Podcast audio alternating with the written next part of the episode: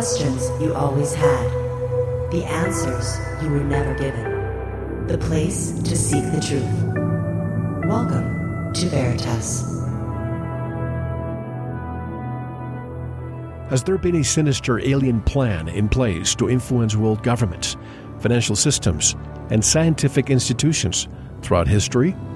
Was there an Eisenhower Treaty with the Greys, signed at Holloman Air Force Base in 1954, that gave the aliens authority to abduct humans for quote-unquote research? Did reptilian-influenced ex-Nazis infiltrated the U.S. government? Have reptilians created alien-human hybrids under their control to replace the human population?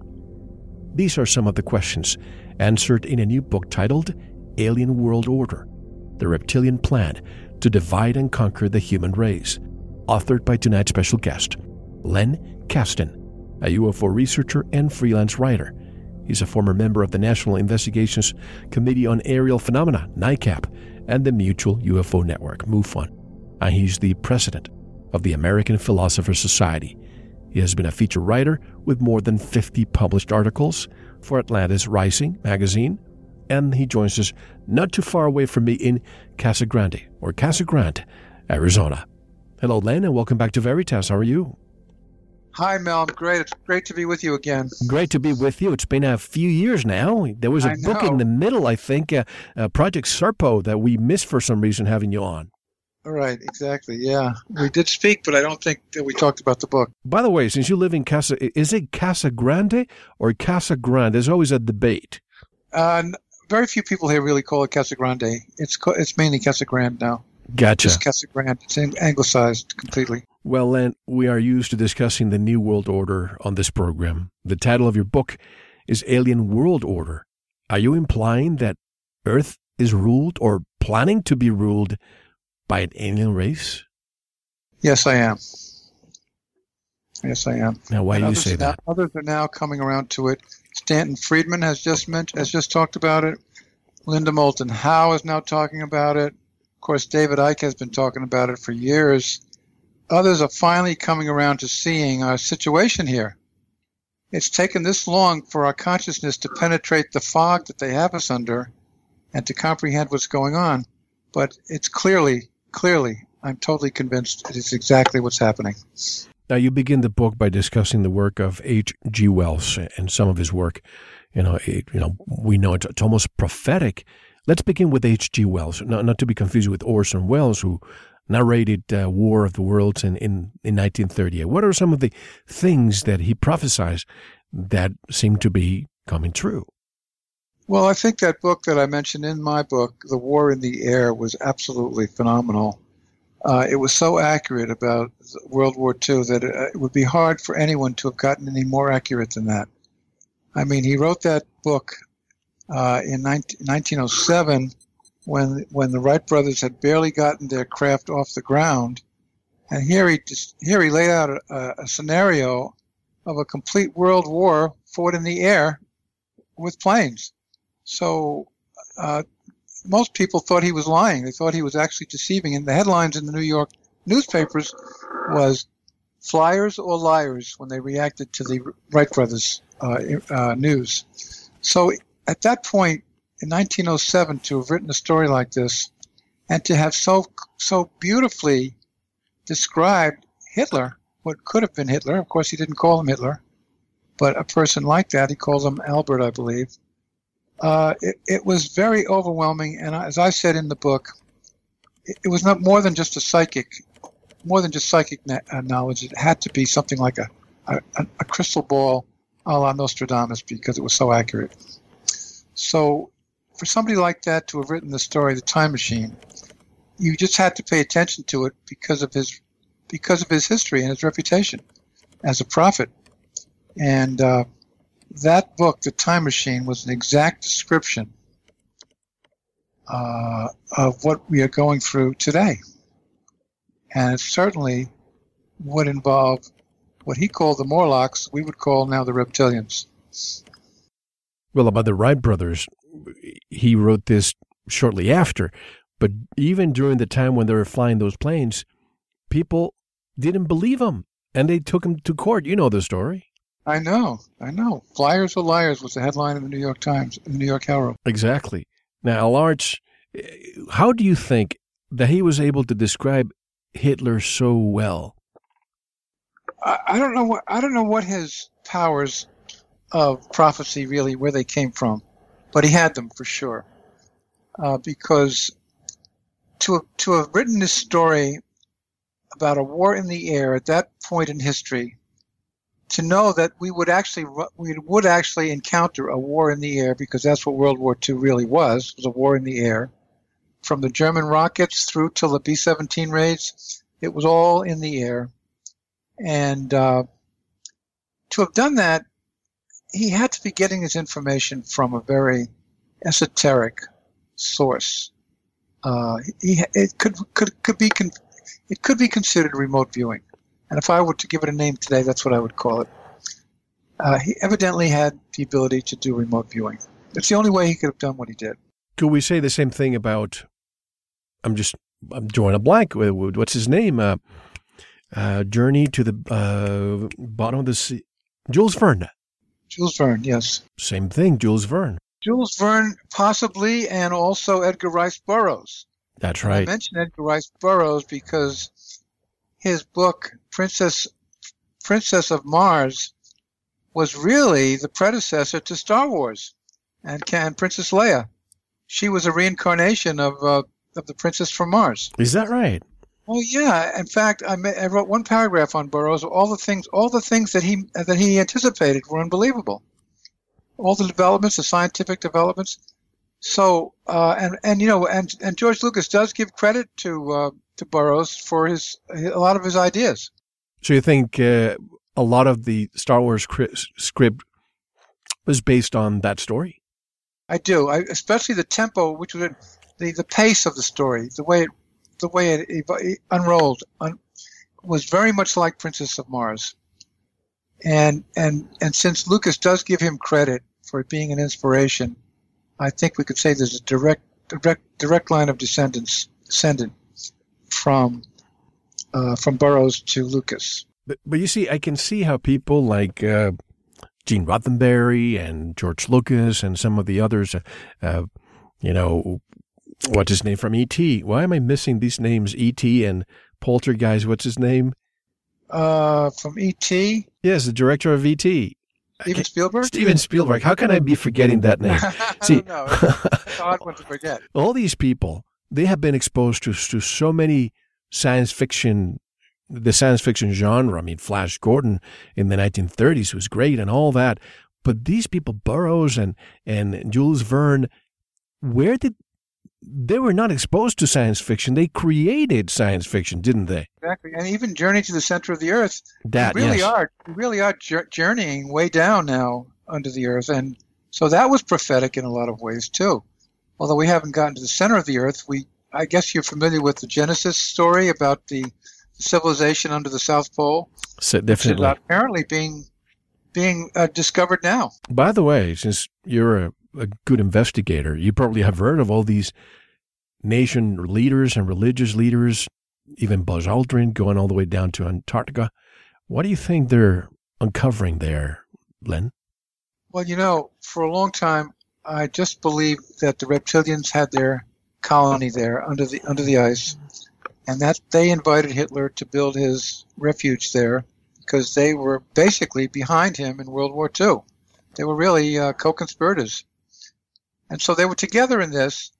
That's the only explanation as to why Hitler would have gone to all that trouble in 1938 to create an entire colony with botanists and scientists and all of his top scientists in the anti-gravity development were all sent there.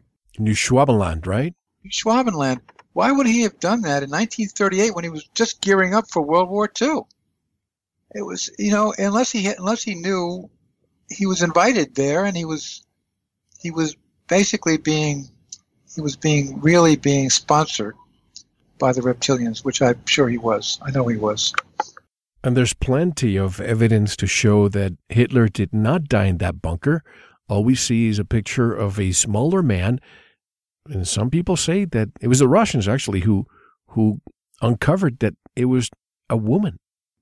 Yeah, I've heard that. Even though, it had a mustache, didn't it? Well, it had a mustache. Whether it was a real mustache or not, I don't know. But no, I've seen the pictures of that dead body, and it does not look like Hitler at all.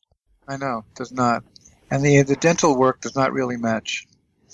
And you know that Stalin told Truman at the Casablanca conference. I think it was Yalta. I'm sorry, at the Yalta conference that Hitler was not dead. Now, did he say that after they unburied the body? Because the Russians were the ones who found him, right? Yes, the Russians got there first. Wasn't Yalta the final conference? What was the final conference between the big three? I think it was Yalta. Yeah, it was at Yalta. Yes. And when Stalin told that to Truman, and that is quoted in several places. Hitler is not dead. He's still alive. And we have I like to spend more time later on this because he went to Argentina. He lived in a house on the border with Argentina in Brazil. And you have a picture of that house. And I'd like to know what happened there with Eva, Brown and so on. You know, the fact that they had this base, Neuschwabenland, but the United States also had Little America there too, didn't they? Yes, they did, but it was nothing like what they had there at Neuschwabenland.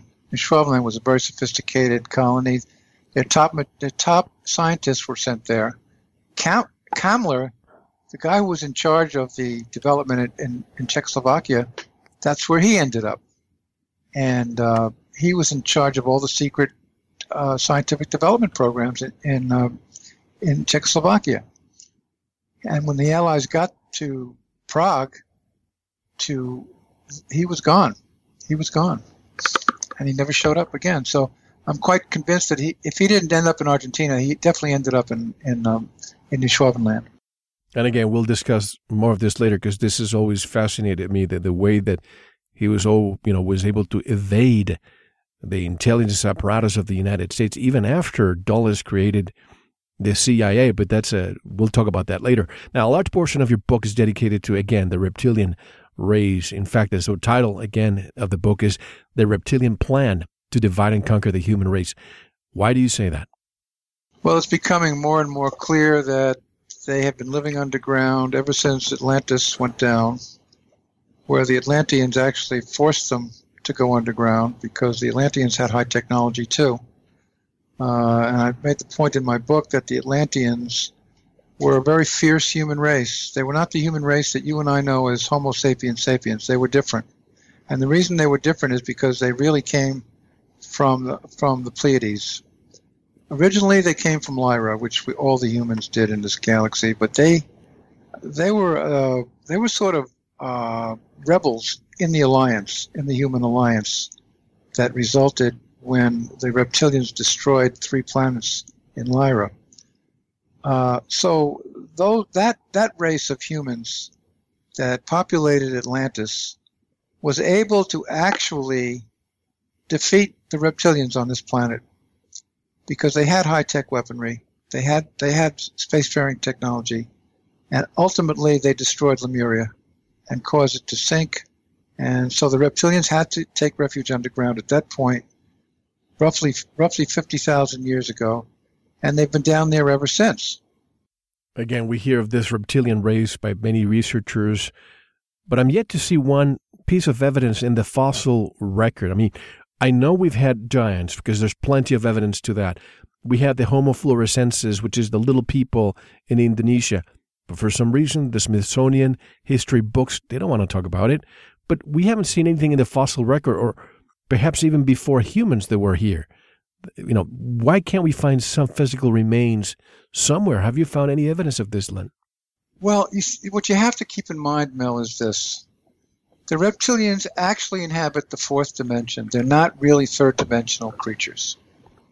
They're not really 3D physical creatures as we understand it. That's the reason we can perceive them, huh? Okay.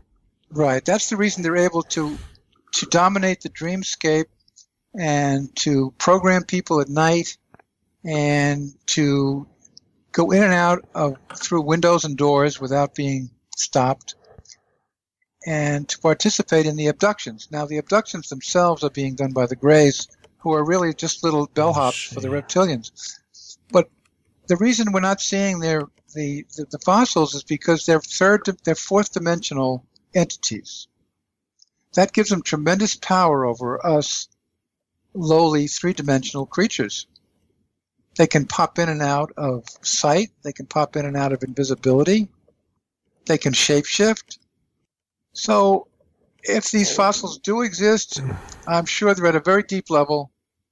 And actually, I don't think we're never going to find very many of them. Interesting you mentioned that the reptilians dominate the dreamscape, because I had a similar conversation in very thoroughly with someone who respects you a lot. And I think he wrote a little something at the introduction of your book. Jason Quitt, didn't? Yes. Jason's a great guy. And great guy. Terrific writer. Yes. And he mentioned that sometimes you can, if you are engaging in out-of-body experience and you're starting to dream, you go up and you can see this entity standing next to you, a reptilian, trying to dominate and put things into your mind, because that's the only way they can do it, as opposed to the physical world. That makes, I guess it makes sense, doesn't it? Exactly. I mean, that's basically how they dominate us, is through mind control.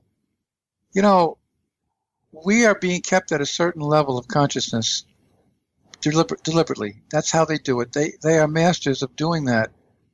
They're a much older race than we are. They go back thousands of years in the Draco constellation. We are newcomers to this whole game here.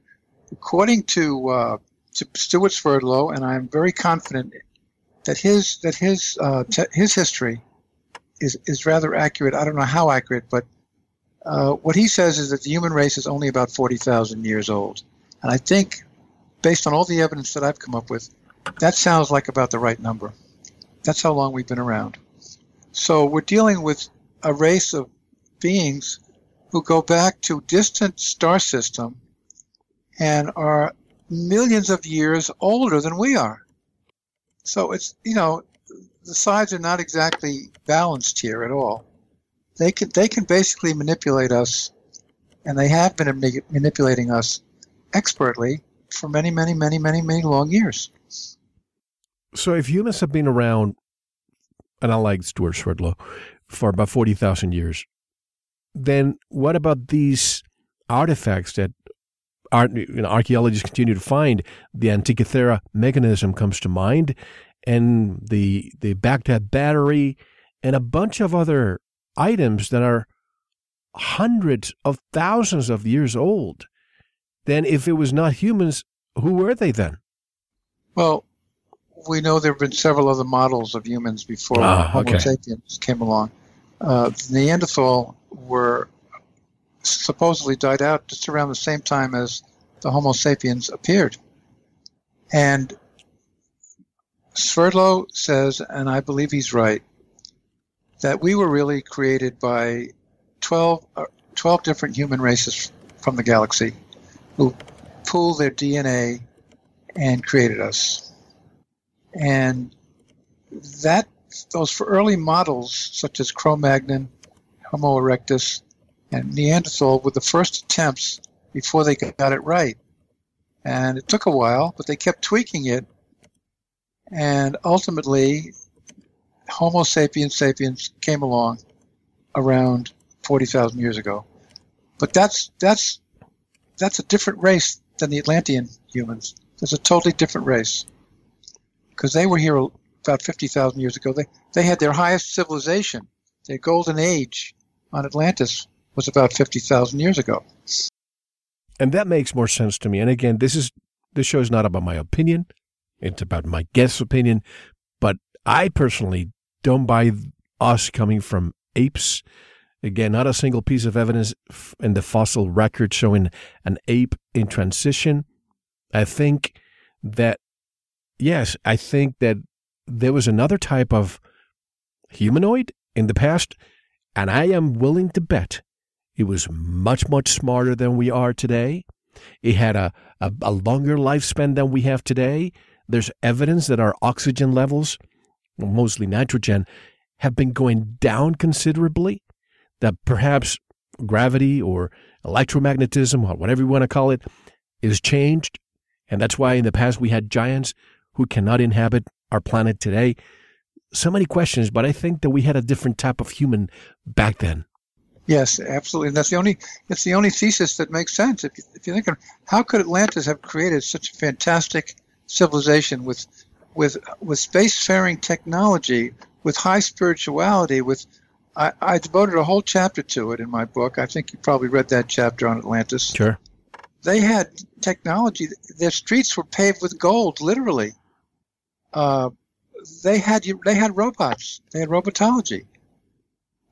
They were already cloning humans. I mean, this was 50,000 years ago. Our race was still hunting and gathering at that time, if that. Although the new race that was created in the so-called Garden of Eden was very, very well developed in many ways. But anyway, it explains why.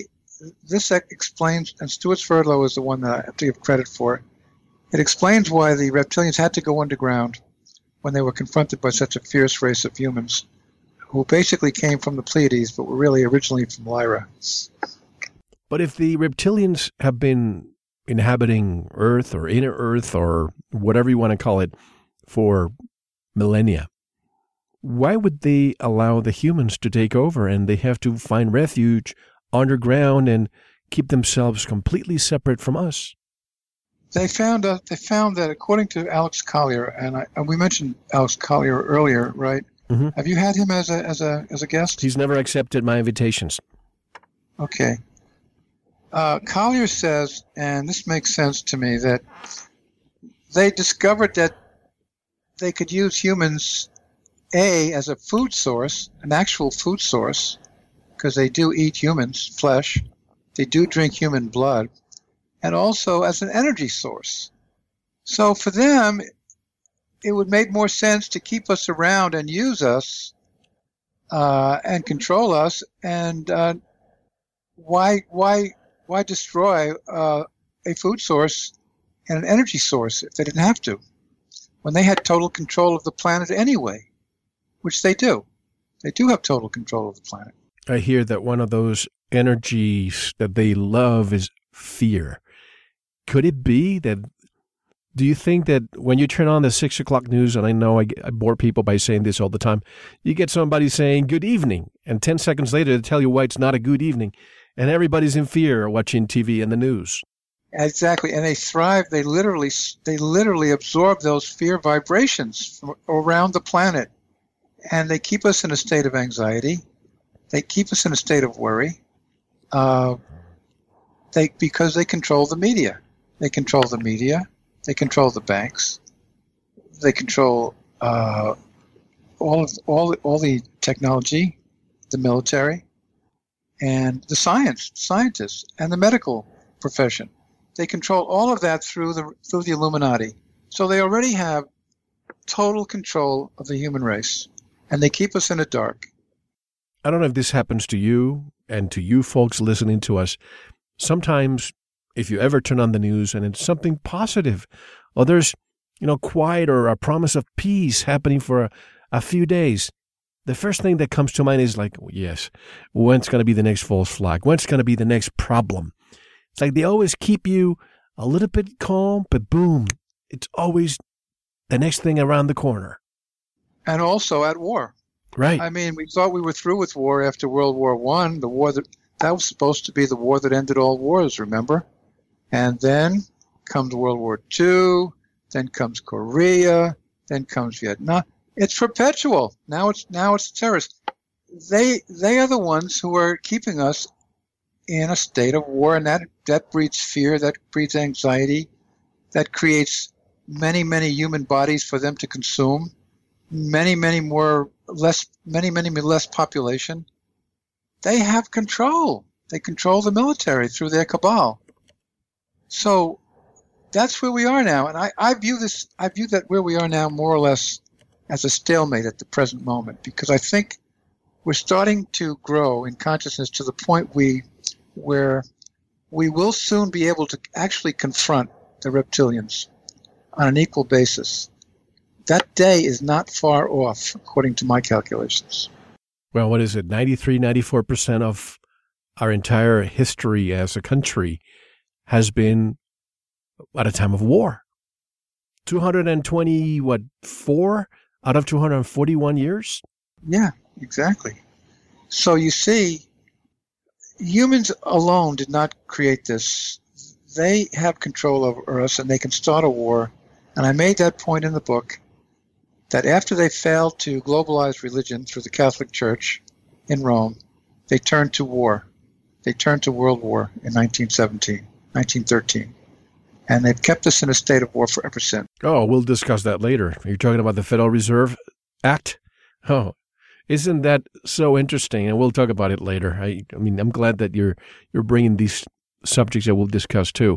But, you know, when you look at our solar system, or let's say planet Earth, if we needed something from another country, unfortunately, as human beings, we don't care. If we need it for our survival, we're going to go and get it. But if in a macrocosm, let's look at our solar system. Who's fighting for our solar system? When you say who's fighting to control our solar system? Yes. They've already got it under control. They are very powerful on Mars. They destroyed Maldek. I think you may have read about the story of Maldek, a huge planet between Mars and Jupiter that was destroyed and became the asteroid belt. Right. Yep. They were inhabiting Venus because Venus was their transportation from Draco. They came here inside the planet that we now call Venus. So, in essence, a planet is a spaceship.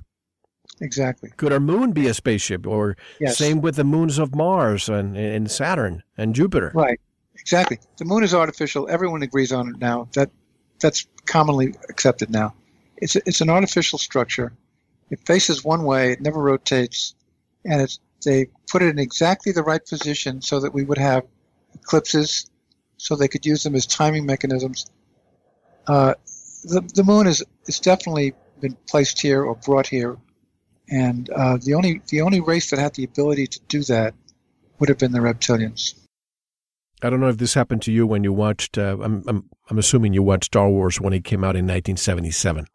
That's right. I was at the premiere in Hollywood. As a child, I was 9 years old or 10.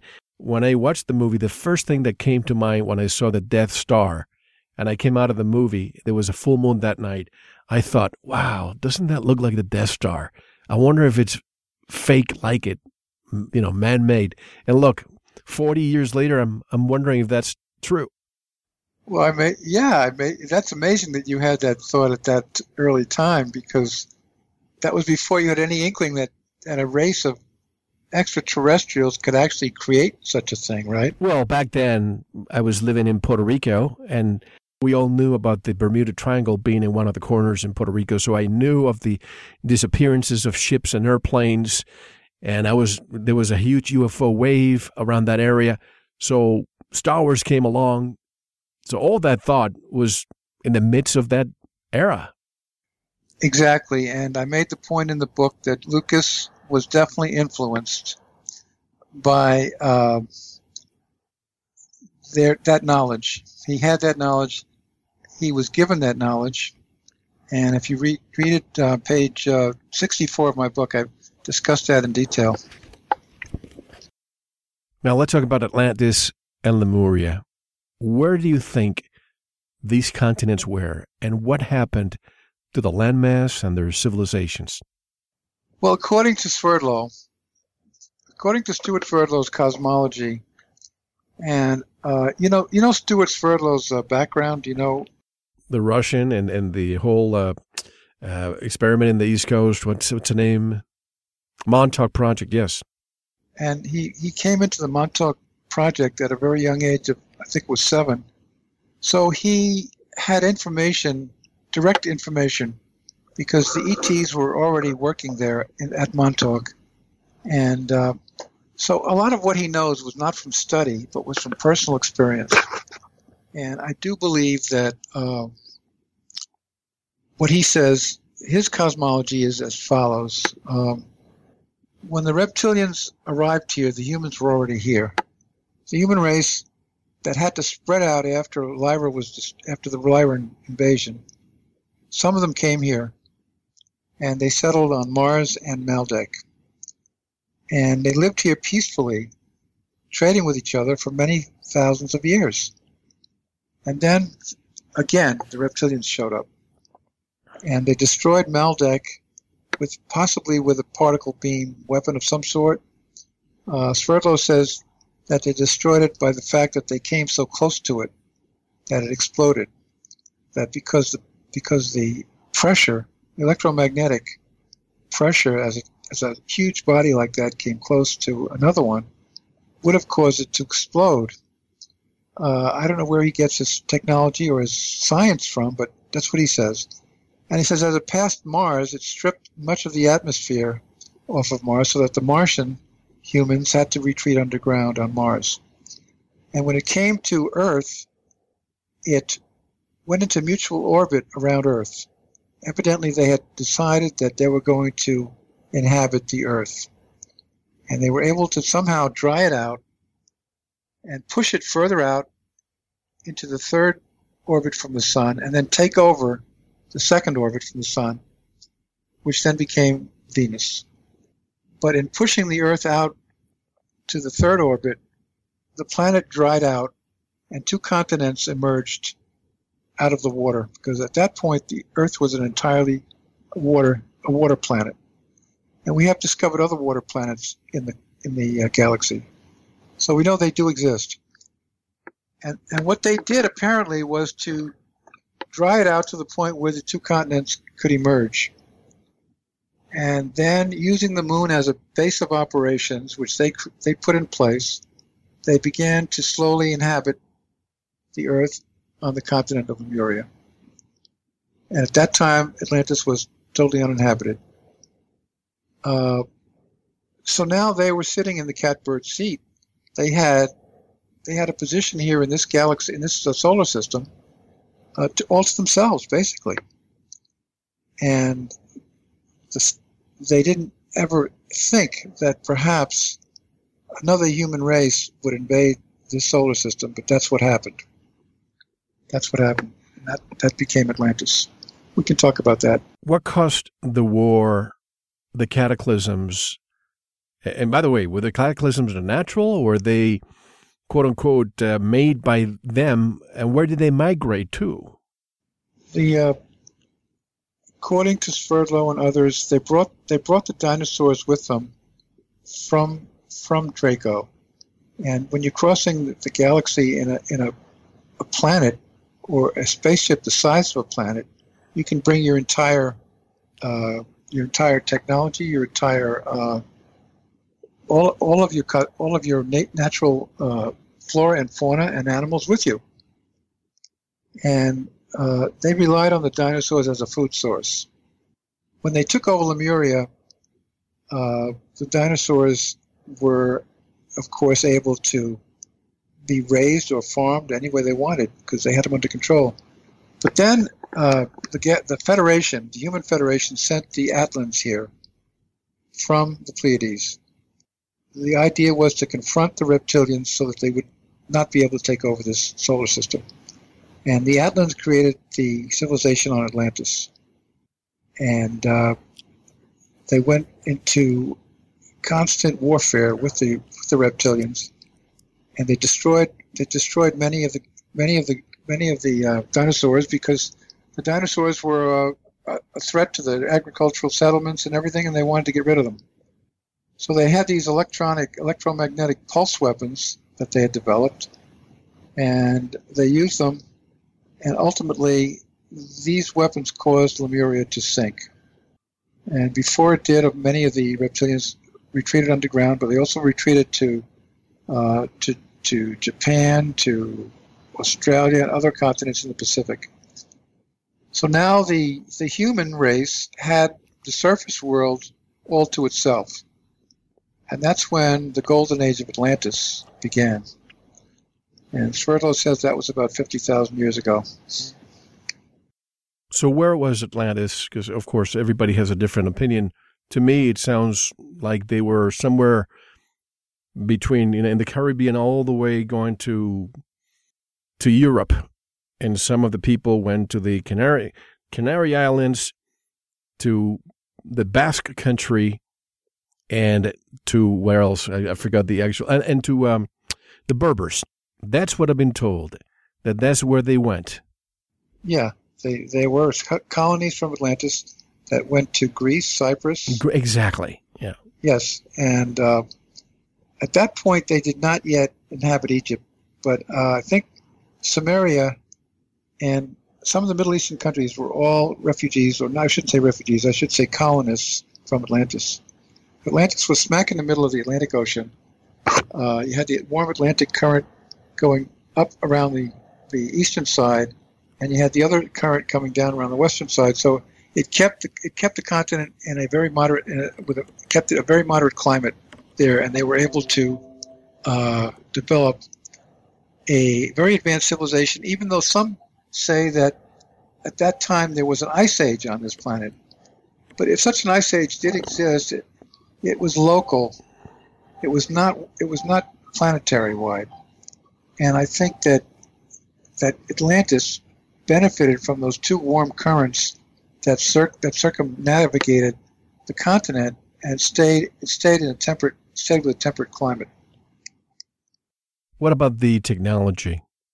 And by the way, the Greeks, do you think the Greeks, which migrated from Atlantis to Greece, were they the ones who conserved most of the culture of Atlantis? And this is why we hear a lot of this from Plato?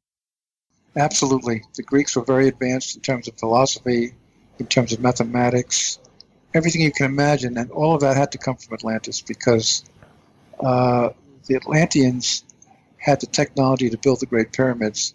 And that should tell you all you need to know about what kind of technology they had. I think there's been a lot of literature now about the fact that the pyramids were really a power plant. I can't remember the author's name who wrote the book about that, but the Giza power plant? Yes, the Giza power plant. Supposedly by the great genius behind the... Christopher Dunn. The great genius behind the construction of the Great Pyramid was supposedly was Thoth, Thoth, who was a high priest on Atlantis.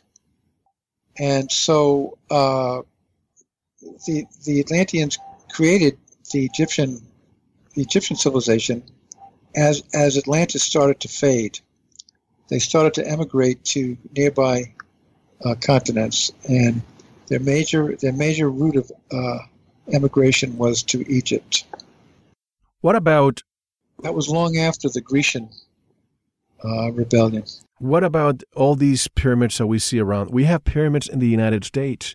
We have pyramids in China, in South America, Mesoamerica, in Angkor Wat, in the Far East, in China, that the Chinese government pays farmers to keep grass on top of them so that the world doesn't find out that there was a different kind of ethnic group in that area preceding the Chinese. Even in Antarctica, there are pictures of pyramids. So these pyramids were all over the place. When people think Atlantis was in one specific location, why can't we think that perhaps, unless there were colonies of Atlantis, what if Atlantis was the entire planet at one point in our past? I don't think there's any question about it. I mean, if you look at the pyramid construction in Central America and the pyramids in Egypt, clearly there's some similarities. Absolutely. There. I mean, all the pyramids all over Central America, there are tons of them. And in Egypt, I mean, whatever civilization created them, it had to be Atlantis. And what happened was, as the Atlanteans began to understand that the continent was going to sink, they knew about it well in advance, and they started the migrations at a very early age, at a very early time. They started leaving in great numbers, and their top scientists, their mathematicians, some of the most highly developed spiritual priests of Atlantis, they settled in Central and South America, they settled in Egypt, they settled all over the Mediterranean. Like I think the Cretan civilization was definitely Atlantean. But for the Greeks to have developed such a high culture overnight, that was not something that had an early flowering. It came all of a sudden, and the only explanation would be that it was a migration from Atlantis. So you find it interesting that when we think of religion or mythology, rather, we look at the Greek gods, we think of Zeus, then replaced by the Romans as Jupiter. And many other religions have done the same thing. Do you find that interesting? Absolutely. Absolutely. I don't think that we can ever comprehend human evolution on this planet without understanding what went on Atlantis. And that's why I devoted a whole chapter to it. And I quoted liberally from a writer named Steve Omar, because Omar, I think, had the information. And while somebody like Ignatius Donnelly was able to write an entire book on Atlantis, he didn't get to the root of the matter. He didn't discuss their technology. He didn't discuss their science. Their science was so advanced that it was far beyond what we have today. Although Donnelly made the point that even the threads in their cloth, they used 360. I think he said 360 threads to make a single cloth, whereas more of the primitive people would have used only 2 or 3, and that could only have come from Atlantis. It's the only explanation. Do you think, Len, the true history of humanity existed at the Library of Alexandria, and it was a threat to the new man-made religion because they could not control our minds if that knowledge persisted there? Yes, I do think that the Library of Alexandria was a tremendous library, and it probably would have had the whole story of Atlantis in there, and they did not want it known. And even today, the whole Atlantis story has been suppressed. It's been suppressed in all our schools, all our colleges. They don't teach it anywhere. Well, they talk about it as myth. As myth. If it hadn't been for Edgar Casey, who brought it back, we wouldn't even be talking about it to this extent. Now, that's another one, and I know you've done a lot of research about Casey. Where do you think he got all that information? Well, he was more than a psychic. He would go into a sleep and a dream state, yeah. A dream state. And he was getting information from very high sources, probably from the fifth dimension, even from the sixth dimension. And he was able to see the past lives of all the clients that came in. He could read the Akashic records. He was an incredible guy. Ed Case was an incredible guy. And he was the first one to break the story, really, about Atlantis to the public. Donnelly's book was written in the 1880s and had been long forgotten by the time Casey came along. And even then, everybody viewed it as him as a crackpot. They viewed Donnelly as a crackpot. But even now, people like Graham Hancock are finally starting to revive Donnelly. Well, you know the saying, first they laugh at you, and then you know the rest of it, right? Exactly. What about the Atlantean technology? What do you think? What kind of technology did they possess back then? There's no question that the biotechnology was way, way advanced. They were able to create clones. They were able to create robots. And the robotology, or artificial intelligence, allowed them to actually create creatures that could do most of the work. And Omar makes that point. And they had spaceships. According to Sverdlow, they were able, along with the Martians, who were also from Lyra, they were able to attack the reptilian outposts on the moon. And and successfully dispossess the reptilians from the moon. Many of them came here and joined their underground friends here. But I think do you know about the most recent evidence that we encountered aliens on the moon? Have you been reading about that? I have been reading it. Whether it's real evidence or not, I have a Again, this is not about me, but we can do an entire show as to why I don't think we went to the moon. If NASA today says they're building craft and uniform and astronaut vests that could withstand going through the Van Allen belt, but again, that's a different story. Well, supposedly Buzz Aldrin either spoke about it or wrote about it. He said they were there when we got there. They were standing on the rim of the equator of the crater. Oh, Alan Bean is saying things of that sort these days. Right. There's a lot of discussion about that. They were there, and that's why we never went back. They stood there in a very, let's just say, warlike pose with gigantic spaceships when we got there. And we got the message. So we never went back. But I'm sure you had to agree that, let's say, entertain me for a second. And I know this offends a lot of people, but I've done a lot of research about this. And again, I don't think that we went to the moon. If the Wright brothers, they manufactured their plane, not even 10 years later, we had commercial flight already. We had wars taking place with those planes. In other words, it was commercialized. Every time there's a big discovery, it's commercialized. We haven't been back to the moon in almost 50 years, and you're going to tell me that that's not an area of a boost in the economy, building hotels, going tours to the moon so many years later. And all we have are these firecrackers, rockets that NASA, that's all they use, and we give them billions of dollars every year, and that's the best they can do? Exactly. And that's exactly the argument by Richard Hoagland in his book, Dark Mission, which you may have read. Sure. He said when he first saw the movie 2001 in 1968, he said, oh, he was so inspired. Here it is. It's finally arrived. Space travel. We're going to be sitting on these spaceships and going to hotels on the moon and everywhere. Now, he said, that was 50 years ago. And the reason is that they are not allowing us to colonize the moon. And they're in control. They're in control of the moon.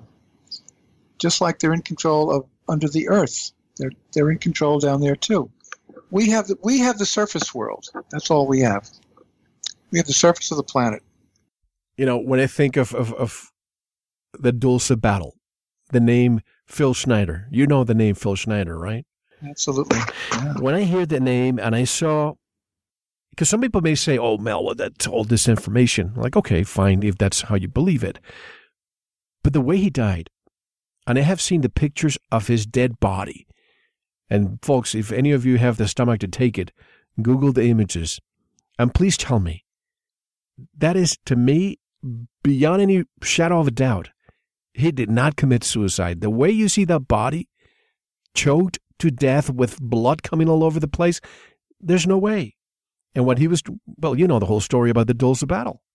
Yeah. Now, how did you get that photo? Those photos are out on the web. They are. I interviewed a young man years ago. And he actually forwarded the pictures to me, thinking that they were not public. But then there's a function, folks, you probably know about this, thanks to Richard Dolan, who taught me how to do this. Because you probably do too, you get people saying, hey, Mel, I saw this UFO last week. Well, the first thing we do, we go to Google Images, we put the picture, and it tells us that picture has been debunked since the 1970s, and you see all the original ones. So that's what I did. I posted the pictures of Phil Schneider, dead body, and I found the rest of them. And they're just, very sad to see. Holy mackerel, really? That's amazing. And they were out there on Google Images, huh? Yes. Wow. And so tell me exactly what it looked like. It just had something around his neck? Well, it showed him, different positions, but one of them is him sitting on his chair. And apparently they used, they're saying that he committed suicide. How can you commit suicide? By choking yourself with these rubber bands that they use to when they're going to insert needle. They use these two rubber bands around his neck, and there's just blood pouring out of his face. I mean, come on now. I know. He barely escaped being killed on the first time he went down there when he took out his gun, he had a 9mm pistol with him. When they lowered him into this chasm, this cavern, mm-hmm. his job was to build a vent, a vent for allowing air into the cavern. And there were two. He was in a chair that was lowered down there. When he got down there, he saw hundreds of the graves standing there looking at him, and he was alarmed. He took out his gun, and they immediately fired at him. And he was, if it hadn't been for his friend who threw him into an upward bound chair, he would have died at that moment. He showed the scar on his chest and the missing digits. He lost fingers. Yeah. Right.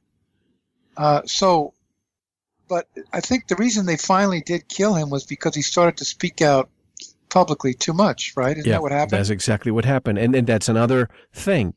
He never charged for anything. He didn't have a book, a movie. He was just showing the truth. And he said it, if I ever commit suicide, don't believe that I did. Right. I made that statement. Yep. And I talked about that in my book. So you see they're down there. And the so-called Dulce Wars, I think, were a reality. Don't you agree with that? Oh, there's so much about that. And, you know, we've had Dr. Richard Souter, who has been kind of in hiding. Do you know the name? Well, you know Richard Dolan, Richard Souter, the deep underground military bases. And I believe he was beaten really, really badly in South America, I believe it was. And he has been out of sight for quite a long time. But I think that we indeed have deep underground military bases. We probably have a highway system underneath. And I think a lot of the money that we see in this fake space program is going into all these other technologies. Call it a breakaway civilization, call it a secret space program, or call it what you will. Right. Exactly. And who beat him? Who beat him in South America? Nobody knows. I know that he was in a hospital for months. Oh, Sauter? Sauter was? Yep. Yes, he was. Uh-huh. See, that's information. That's news to me, too. Well, Snyder said that he was involved in building 130 dumb bases, deep underground military bases. And so you can be sure they're all over the United States. And I think he said there were some in Mexico and Canada as well. And so, but the one at Dulce is important because the question is, why did they select that particular location in northern New Mexico to create that underground base? What was the reason for it? Why that particular place? There's only one logical answer to that. The original reptilian bases underground were down there at that very location. And so they just connected up with them. They were already there as part of their underground empire. And they were in control of that whole area underground. And so the dumb base just was built adjoining that particular colony, just like the one in Antarctica. Same situation. You know, for the first time in my life, I actually went to New Mexico. A few weeks ago, I drove, and I was very surprised to see the amount of vastness of the state and the vastness of nothingness. And it's mainly is Native American. Exactly. I drove from Albuquerque down to the conference in Roswell. It was barren. Nothing, right? But what I hear, I've never been to Dulce, but it was... God, I'm forgetting names, gosh. The Japanese gentleman who's also a UFO researcher, Norio Hayakawa, my good friend. Anyway, he was telling me years ago that if you go to Dulce, very poor town, but you see this huge, massive library that costs millions of dollars for a place that has a population of how many? There's a few hundred. And it makes you wonder why they... And when I asked him, why do you think that is? Why they have so many nice government buildings here, and there's nobody to support them? And what he told me, I think it was what he said, because they want the population to be quiet. They're going to be supporting the population there, but they're going to be doing their shenanigans on the side and underground while they keep everybody quiet. Do you lend credence to that? Yeah, I agree. Sounds plausible, doesn't it? And the interesting thing about that, Mel, is that wasn't Hayakawa a skeptic initially? He was. The whole story? Yes, because he's more of a scientist. Correct. And he wasn't a believer for a long time. So apparently the situation at Dulce convinced him. Then must have.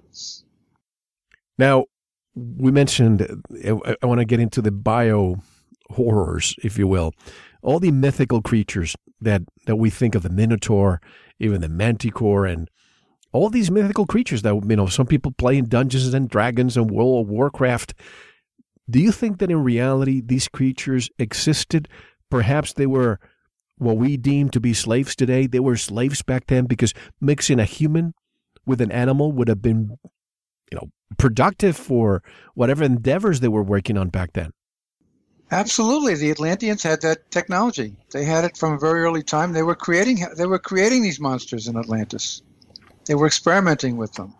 The Minotaur, all of those, the half horse, half man, all of that stuff, and a lot of that was transferred to Egypt when they colonized Egypt. The Egyptians did have a lot of that, and that's why a lot of these carvings on some of the Egyptian buildings show these creatures that are part animal and part human. You know, it really makes you wonder, and I know that our friend David Pleiades might not want me to say this, because he wants proof before he can talk about anything that could be causing, you know, you have him on your book regarding the mysterious disappearances in national parks. But some people have reported that in some of these disappearing areas, they're close to a military base, and some people have spotted these anomalous creatures roaming those areas. And it makes me wonder if some of those disappearances are linked to those. Well, my belief, I don't know what the numbers are, but Alex Collier said the number was something like, somebody mentioned that the fact that 25,000 people disappear every year. I think it's probably much higher, because we don't really know the numbers. We don't really know the numbers. There's nobody that keeps track of them. And that most of them do appear to be young. And a lot of children. It's the H.G. Wells story. It's perfectly the same as the Time Machine, when the Morlocks came up and took down all the young people down below and used them as food. Not to mention that some of these children come from.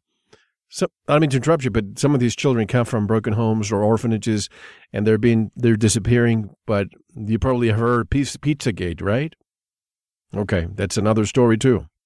And we get into the whole big subject of child trafficking, which is and pedophilia, which is a huge subject that the reptilians and the Illuminati have managed to keep it tamped down and to keep it from really exploding.